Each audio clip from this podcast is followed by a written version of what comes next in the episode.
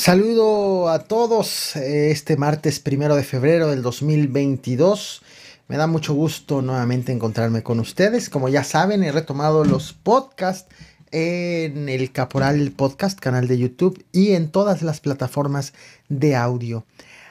En noviembre del año pasado, alguien de mis suscriptores me escribió para hacerme notar el sospechoso eh, crimen, eh, un crimen que eh, señalaba, que aseguraba que iba a dar para más. Parecía un homicidio, un homicidio cualquiera, digamos, lamentablemente que este término no, debería no deberíamos de normalizarlo, pero vaya, parecía un homicidio de tantos. Y lo que me dijo este suscriptor fue que pusiera mucha atención sobre esta persona asesinada. Porque si bien esto ocurrió en San Pedro Garza García, Nuevo León, pues existían muchos indicios de que esta persona tenía nexos con morenistas en Tamaulipas y de eh, nexos bastante fuertes. De tal forma que no recuerdo ni siquiera haber consignado ese hecho, creo que ni siquiera lo consigné en el caporal y pero sí le fui dando seguimiento a este asunto. Pensé en algún momento traer el tema al canal principal, sin embargo considero que ya es tan amplio que merece un momento, un momento aparte, un podcast, porque indudablemente va a seguir dando de qué hablar. Y merece justo detenernos en lo que está sucediendo en este momento. Todo sucedió el, en noviembre, el 22 de noviembre, em, que fue cuando ocurrió este homicidio. 22 de noviembre aproximadamente a las 5 de la tarde en eh, la colonia del Valle, en San Pedro Garza García, Nuevo León. Un hombre fue asesinado en una barbería. Eh, de dos impactos directo a la cabeza. Se trató prácticamente de una agresión directa.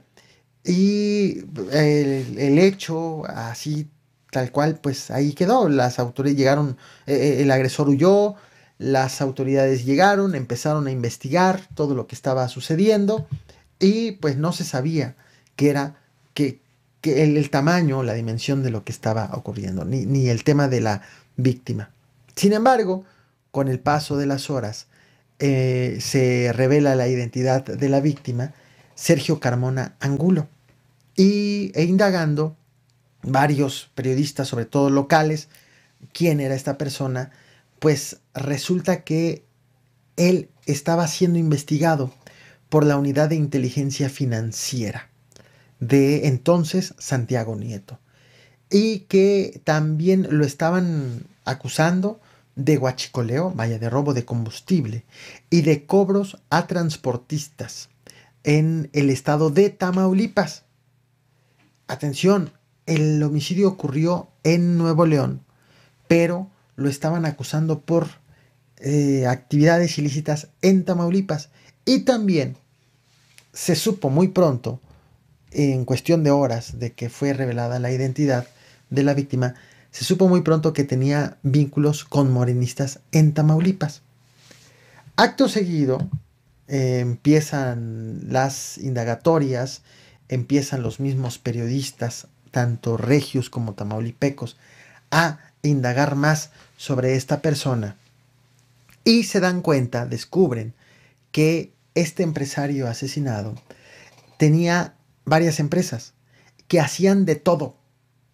Y cuando digo de todo es en verdad de todo. Ahorita vamos a ver a detalle algunas de ellas facturó, ya había facturado millones de pesos con sus empresas y lo había hecho con el gobierno de Tamaulipas, del, del panista Francisco García Cabeza de Vaca. El empresario se supo también eh, que era originario de Reynosa y que después de haber hecho o de estar haciendo sus negocios en Tamaulipas, estaba pensando extender sus operaciones en el estado de Nuevo León. Tan era así que ya se había ido a vivir a Nuevo León con su familia en San Pedro Garza García, Por ello es que esta persona se encontraba allí y fue allí en donde lo asesinaron. Se supo también, esto también ya de manera muy temprana, que él estuvo acusado de eh, traficar combustible y de financiar ilegalmente campañas electorales en Tamaulipas. De hecho, se le vio o se le supo muy cercano al gobernador de Tamaulipas. Pero por algún motivo hubo un rompimiento. al empresario lo vieron muy cercano con el gobernador, con diversas dependencias del gobierno de Francisco García Cabeza de Vaca entre los años 2018 y 2020. Pero hubo un rompimiento entre este empresario con el, eh, con el gobernador y lo que hizo el empresario entonces fue acercarse a los opositores del gobernador. Estamos hablando de acercarse a los morenistas de Tamaulipas.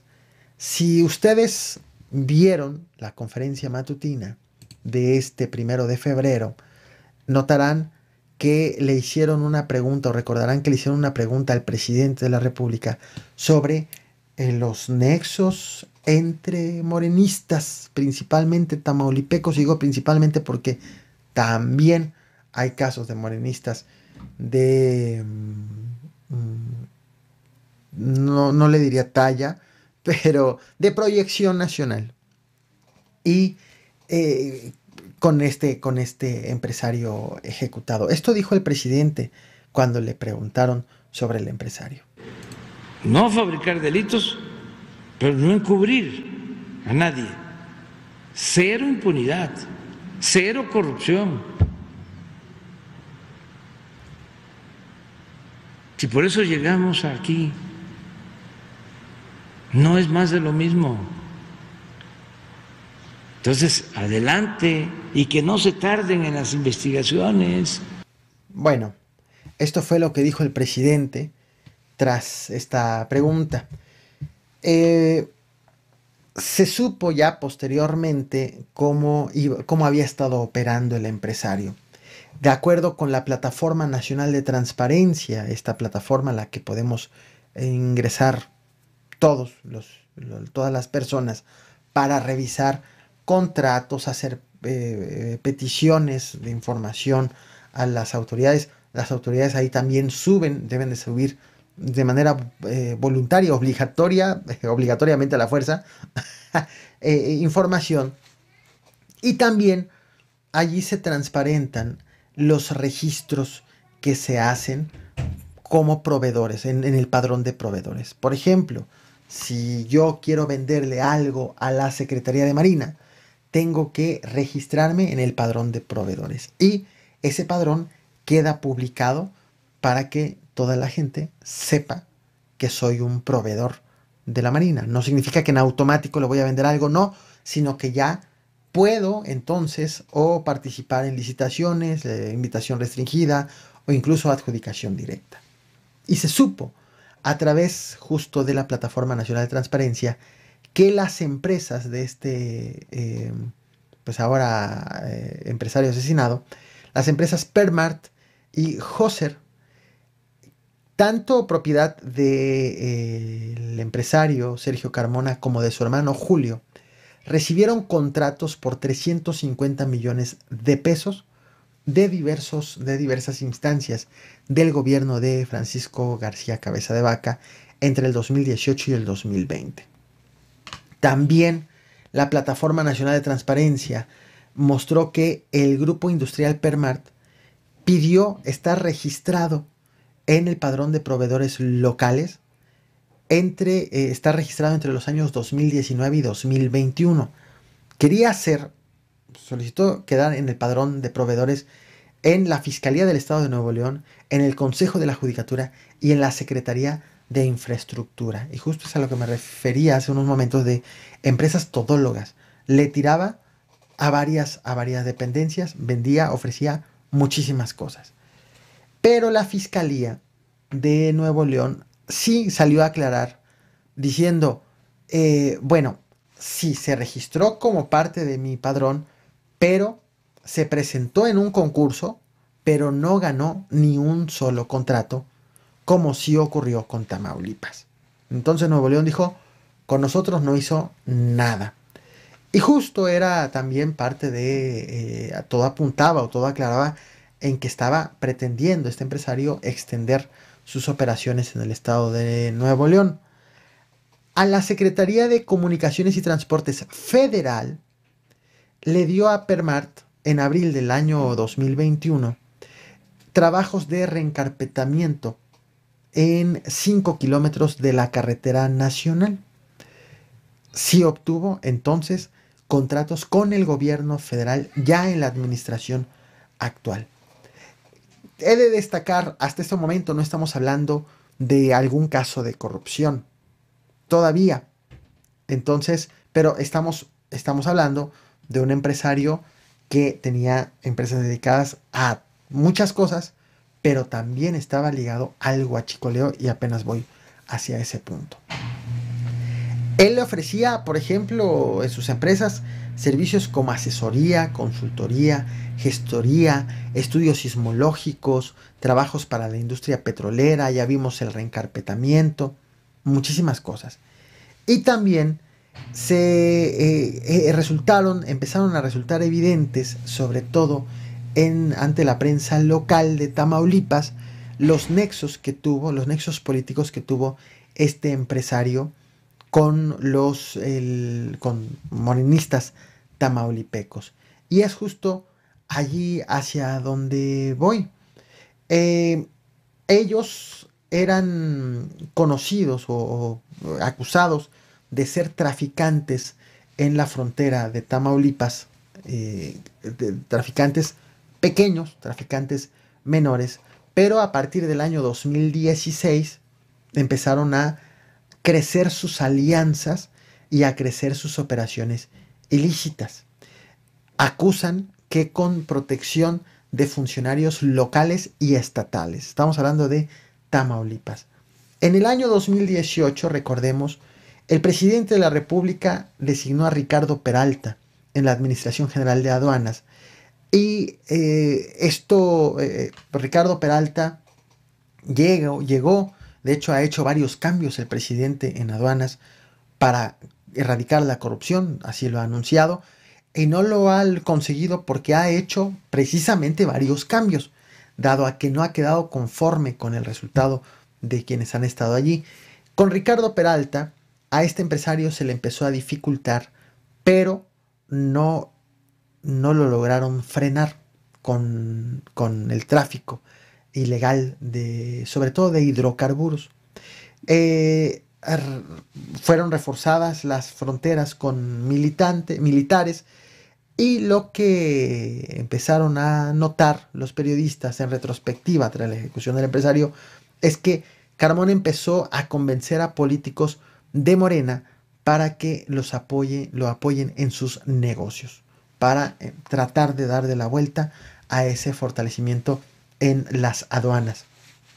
Han señalado al, eh, al, actual dirigente estatal de Morena, José Ramón González Leal, al presidente de la Comisión de Presupuesto en la Cámara de Diputados local, Erasmo González, al senador Américo Villarreal, al alcalde de Ciudad Victoria, Eduardo Gataz, y a la alcaldesa de Nuevo Laredo, Carmen Lilia Canturosas. Eh, eh, como parte de las personas, de los morenistas que hicieron, establecieron relación con este empresario. Incluso también lo ligan con el actual delegado del gobierno federal en Tamaulipas, Rodolfo González Valderrama. Recordemos, el delegado es una especie de representante del gobierno federal de López Obrador para eh, pues tratar muchas, muchos asuntos. Cada tiene un representante en cada estado. Lo han ligado con el representante en Tamaulipas. También han existido señalamientos de que el empresario y su hermano, los dos hermanos, apoyaron a senadores para financiar sus campañas incluso para apoyar a Mario Delgado para que logre tener la presidencia nacional del partido de Morena Y también han acusado de apoyar las campanas, las campañas recientes del año pasado a diputados locales y alcaldes. Dado su rompimiento con Francisco García Cabeza de Vaca, un rompimiento del cual no se ha em, conocido a raíz de qué fue, pero sí se notó el cambio de la cercanía con, políticos del, del partido de la oposición en Tamaulipas. Morena, en su momento, en ese entonces era la oposición.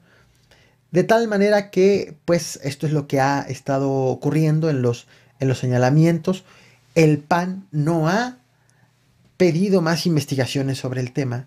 El PAN no ha culpado, no ha, eh, como suele ser habitual cuando ocurre algún tipo de escándalo o algún caso como este, en donde el PAN es el primero en ir a denunciar, en hacer, en decir, porque pues obviamente hubo en su momento vínculos con este empresario.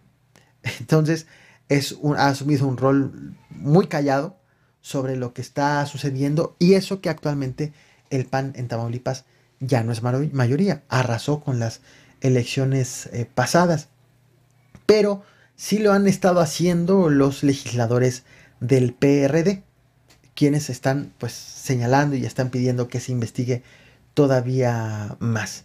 Se han deslindado o han pretendido deslindarse del empresario, por ejemplo, el diputado Humberto Prieto, el alcalde Carlos Peña Ortiz, em, dicen que, eh, eh, bueno, el, el, diputado dice que ni lo conocía y el alcalde dijo, sí lo conocí, pero nunca recibí nada de él, ningún tipo de apoyo y el, pues han sido parte de, los, de las denuncias. El PRD Nacional ah, denunció que Sergio Carmona Angulo ah, estaba eh, recibiendo o estaba teniendo eh, también beneficios como parte de este mismo, mismo empresario, incluso, incluso, eh, bueno, estaba favoreciendo a varios, a varios morenistas presentó las denuncias ante la Fiscalía General de la República, ante la Fiscalía de las Unidades de Combate a la Corrupción y de Inteligencia Financiera para que se continúen o para que realicen las investigaciones que consideren necesarias entre los vínculos de este empresario con los políticos tamaulipecos. Y han habido incluso acusaciones de, de alcaldes que usan camionetas de último modelo que eh, alcaldes morenistas que fueron regaladas por este empresario. Entre ellos están, entre los acusados está Eduardo Gataz, vehículos blindados valuados en más de un millón y medio de pesos cada uno. Esta, eh, el uso de esta camioneta ha quedado consignado también con fotografías. Ya varios medios de comunicación, varios periodistas han buscado a este alcalde han buscado, de hecho hay otro alcalde también acusado de haber recibido una camioneta y, eh, entre, y han, permanecido entre el silencio y entre la respuesta de que no, es más, voy a buscar exactamente la respuesta de estos dos alcaldes porque em, ahorita justo se me escapó este, este dato. Aquí lo tengo. Pero, por ejemplo, eh, el alcalde de Ciudad Victoria, el morenista Eduardo Gataz, dijo, cuando le preguntaron, dijo, bueno, yo eh, ya estoy trabajando, la chamba mata la grilla. Y lo que están haciendo, y lo voy a citar textualmente, cuando el alcalde se pone a jalar y se pone a solucionar los problemas que la administración pasada, refiriéndose al PAN, no lo pudo hacer en tres años y tu servidor en 100 días pudimos hacer lo que ellos no lo pudieron hacer en tres años, por eso están enojados. Para el alcalde de Ciudad Victoria, esto es un ataque de sus opositores enojados por los buenos resultados que está teniendo. Pero habló sobre la camioneta que le vieron o que señalan en la prensa local que le han visto y fotografiado que usó eh, una camioneta que eh, aseguran le regaló el empresario no. Quien ha estado ilocalizable es el alcalde de Río Bravo, Héctor Villegas, el presidente de la, de la Comisión de Presupuesto de la Cámara de Diputados, Erasmo González, por haber usado también camionetas de lujo y blindadas de este empresario. Estos dos también morenistas. Ha sucedido algo más y, escaló justo a la dirigencia nacional de Morena. Existe una bitácora de vuelo, planes de vuelo, que señalan que eh, el uso de una aeronave, en una aeronave que sobrevoló el 3 de marzo del 2019, fue un avión Hawker 800 SP, matrícula XB-PND, que voló a la Ciudad de México con Mario Delgado a bordo. Y Mario Delgado era entonces coordinador de Morena en la Cámara de Diputados y también iba en, ese, en esa aeronave, iba em, Erasmo González, quien era presidente de la Comisión de Presupuesto. Iba también el empresario. Iban en ese vuelo y aparece como les decía, eh, existe esta, este plan de vuelo. El, eh, este, esta aeronave está registrado como taxi aéreo y volaron juntos. Esto se dio a conocer la semana pasada, hace aproximadamente tres días, dos, tres días, ante lo cual Mario Delgado ha respondido que se trata de una calumnia, que no es cierto, que él ni lo conocía, pero pues no habló sobre este documento que es el plan de vuelo, sobre en donde queda registrado este uso compartido de la aeronave. Entre todo ello, o todo esto es lo que está provocando justo el asesinato de un empresario acusado de tráfico, robo eh, ilegal, obviamente, de combustible y que estaba haciendo sus negocios empezándolo con el gobierno de Francisco García Cabeza de Vaca y continuándolo ahora con eh, justo con el tema de los políticos principalmente locales de Morena, ahora de la, ahora de la oposición de Cabeza de Vaca, eh, en Tamaulipas principalmente, con algunos, con algunos vínculos hacia Morena eh, Nacional, como ya veíamos Mario Delgado. He visto, he visto en redes sociales que están señalando, que están acusando que Jade Kolpolensky recordarán seguramente un helicóptero, un helicóptero que usó hace ya un par de años aproximadamente, cuando ella era secretaria general de Morena con funciones de presidenta. Usó un helicóptero, un, un acontecimiento por el que fue muy criticada, porque dicen es que los morenistas con el plan de austeridad no tendrían que usar helicópteros. Ella dijo que no tenía absolutamente nada de malo. Bueno, respondió, eh, fue más la polémica sobre el tema. He visto que han empezado a acusar, a, señalar que Jade Kolpolensky usó una aeronave de este mismo empresario. Lo, lo comento nada más para ponerlo ahí en el tintero. Muy seguramente o muy probablemente algunos de ustedes ya han visto este tipo de publicaciones. Es algo que no me consta. Yo apenas lo acabo de ver ya para empezar este podcast. Ya no tuve la oportunidad de, corroborarlo, de ver si existía justo este plan de vuelo. Pero eh, lo, lo expongo de esta manera, sinceramente. Y obviamente lo voy a revisar con más calma. Pero esto es lo que está ocurriendo. Y ante esto justo fue lo que le preguntaron al presidente, pues, ¿qué va a pasar? Recordemos nuevamente lo que respondió esta mañana sobre el tema. Eh, no fabricar delitos, pero no encubrir a nadie. Cero impunidad, cero corrupción. Si por eso llegamos aquí, no es más de lo mismo. Entonces, adelante y que no se tarden en las investigaciones.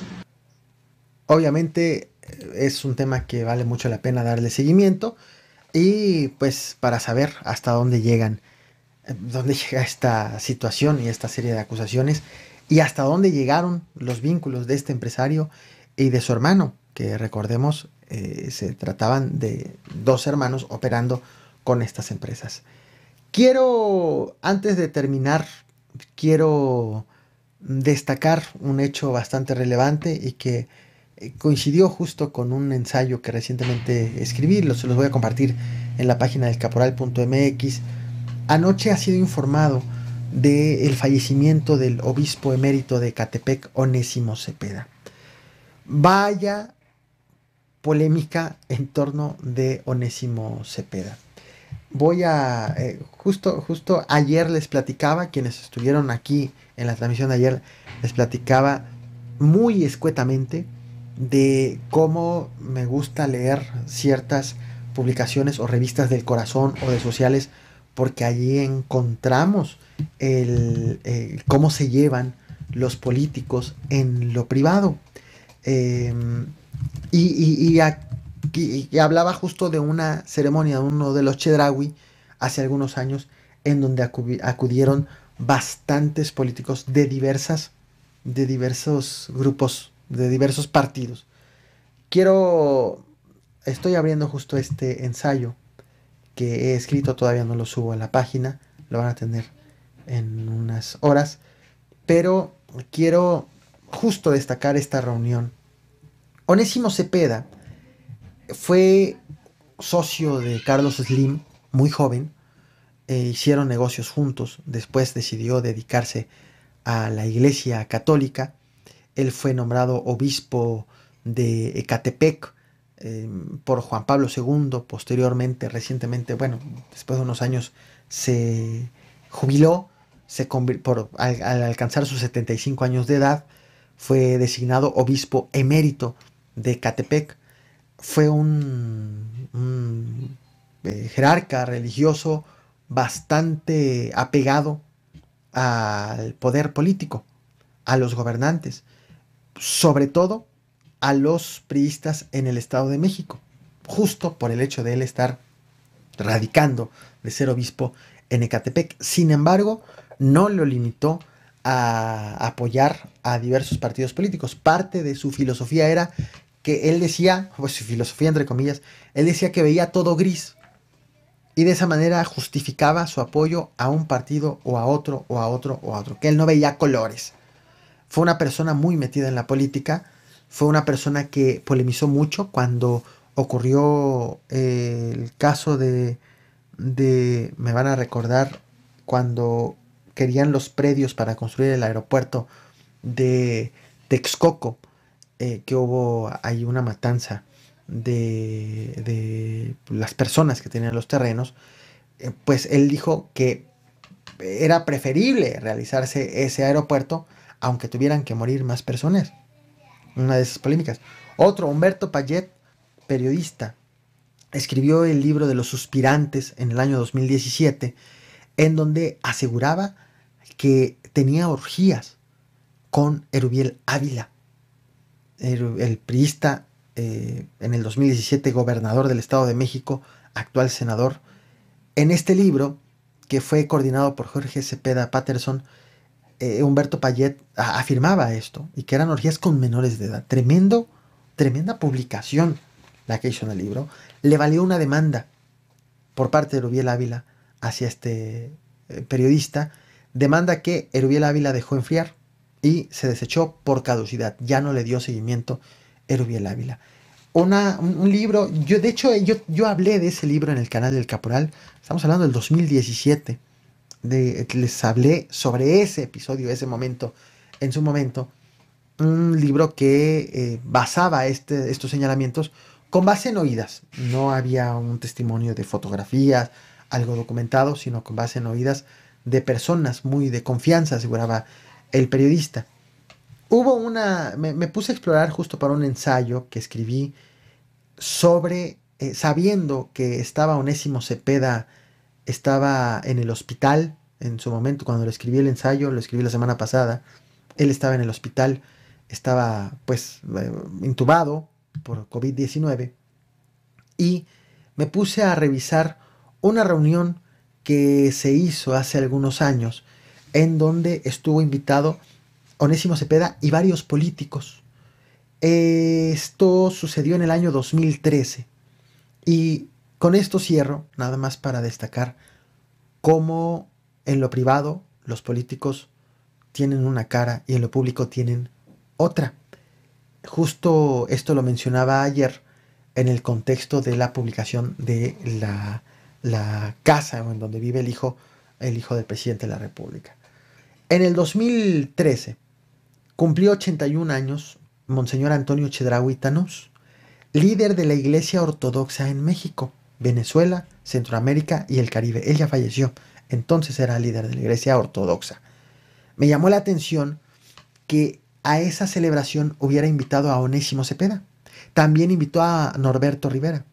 Entonces estaban allí, ellos reunidos en la celebración, y acudieron la entonces, todos entonces, ya no lo son, ya no tienen estos cargos, tienen otros cargos públicos, la entonces senadora perredista Alejandra Barrales. Acudió la ex primera dama y esposa de Vicente Fox, panista Marta Sagún. Acudió Óscar Espinosa Villarreal, quien ya era entonces ex dirigente del PRI eh, del entonces Distrito Federal.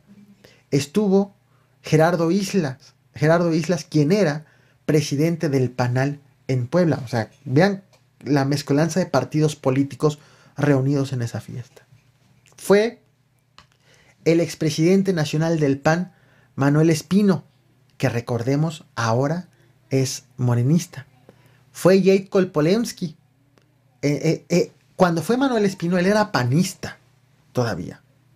Actualmente morenista. Fue Jake Kolpolemsky, perredista.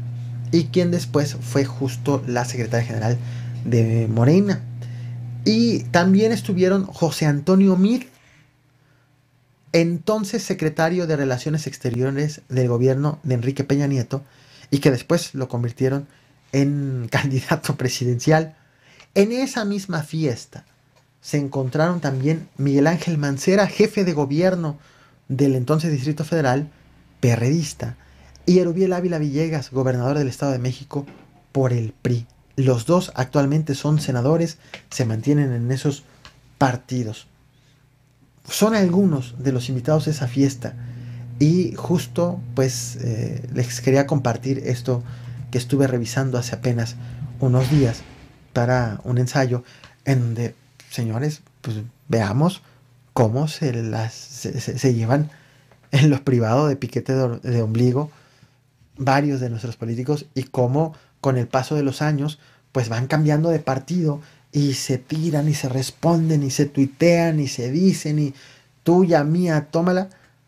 Pero en lo privado, en lo privado las historias son muy diferentes. Hasta aquí el podcast de hoy. Nos vemos mañana. Bonita noche. Y también nos vemos en el canal del Caporal. Hasta luego.